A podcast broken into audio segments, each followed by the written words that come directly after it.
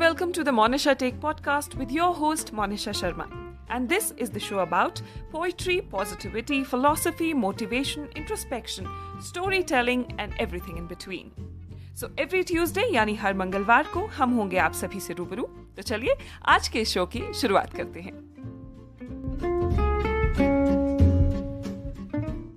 नमस्कार the Monisha take podcast के एक और एपिसोड में आप सभी का स्वागत है तो दोस्तों, आज एक बार फिर मैं आप सभी के लिए एक और मोटिवेशनल स्टोरी लेकर आई हूँ। जैसा कि आप सभी ने टाइटल में पढ़ लिया होगा कि आज की कहानी है एक शार्क और चार मछलियों के बारे में। आज की कहानी दरअसल माइंडसेट पर है। फिर चाहे वो पॉजिटिव माइंडसेट हो या नेगेटिव आज की इस कहानी के माध्यम से मैं आप सभी को यह समझाना चाहती हूँ कि किसी भी तरह का माइंडसेट आप पर क्या इम्पैक्ट लाता है। और इसके साथ साथ मैं आप सभी को ये भी बताऊँगी कि जीवन में जब हम हार मान जाते हैं, तब हमारे साथ क्या होता है? तो एक बार की बात है, अपने शोध के दौरान एक समुद्री जीव विज्ञानी ने पानी से भरे एक बड़े टैंक में एक शार्क को डाला। कुछ देर बाद उसने उसमें चार मछलियाँ डाल दी। चारों मछलियों को देखते ही शार्क तुरंत तैर कर उनकी ओर आ गई और उन पर हमला कर उन्हें खा गई। समुद्री जीव विज्ञानी ने कुछ और चार मछलियाँ टैंक में डाली और वे भी तुरंत शार्क का आहार बन गई। अब समुद्री जीव विज्ञानी एक कांच का मज़बूत पारदर्शी टुकड़ा लेकर आया। उसने उसे टैंक के बीचों बीच डाल दिया। अब टैंक दो भागों में बंट चुका था। एक भाग में शार्क थी और दूसरे भाग में उसने चार और मछलियाँ डाल दी।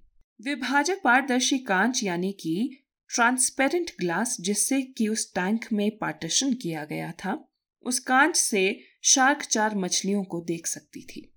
चार मछलियों को देखकर शार्क फिर से उन पर हमला करने के लिए उनकी ओर तैरी, लेकिन कांच के विभाजक टुकड़े से टकरा कर रह गई। उसने फिर से कोशिश की, लेकिन कांच के टुकड़े के कारण वह चार मछलियों तक नहीं पहुँच पाई। शार्क ने दर्जनों बार पूरी आक्रामकता के साथ चारों मछलियों पर हमला करने की कोशिश की, लेकिन बीच में कांच का टुकड़ा आ जाने के कारण वह असफल रही। कुछ दिनों तक शार्क उन कांच के विभाजक के पार जाने का प्रयास करती रही, लेकिन वो सफल न हो सकी। थक हार कर उसने एक दिन हमला करना छोड़ दिया और टैंक में अपने भाग में ही रहने लगी। कुछ दिनों बाद समुद्री जीव विज्ञानी ने टैंक से वह कांच का विभाजक हटा दिया, लेकिन शार्क ने कभी उन चारों मछलियों पर हमला नहीं किया, क्योंकि एक काल्पनिक विभाजक उसके दिमाग में बस चुका था और उसने सोच लिया था कि वह उसे पार नहीं कर सकती। दोस्तों, जीवन में असफलता का सामना करते करते कई बार हम अंदर से टूट जाते हैं और हार मान लेते हैं। हम सोच लेते हैं कि अब चाहे कितनी भी बार कोशिश कर लें, सफलता हासिल करना नामुमकिन है और उसके बाद हम कभी कोशिश ही नहीं करते। जबकि हम सभी जानते हैं कि सफलता प्राप्त करने के लिए लगातार प्रयास करना पड़ता है।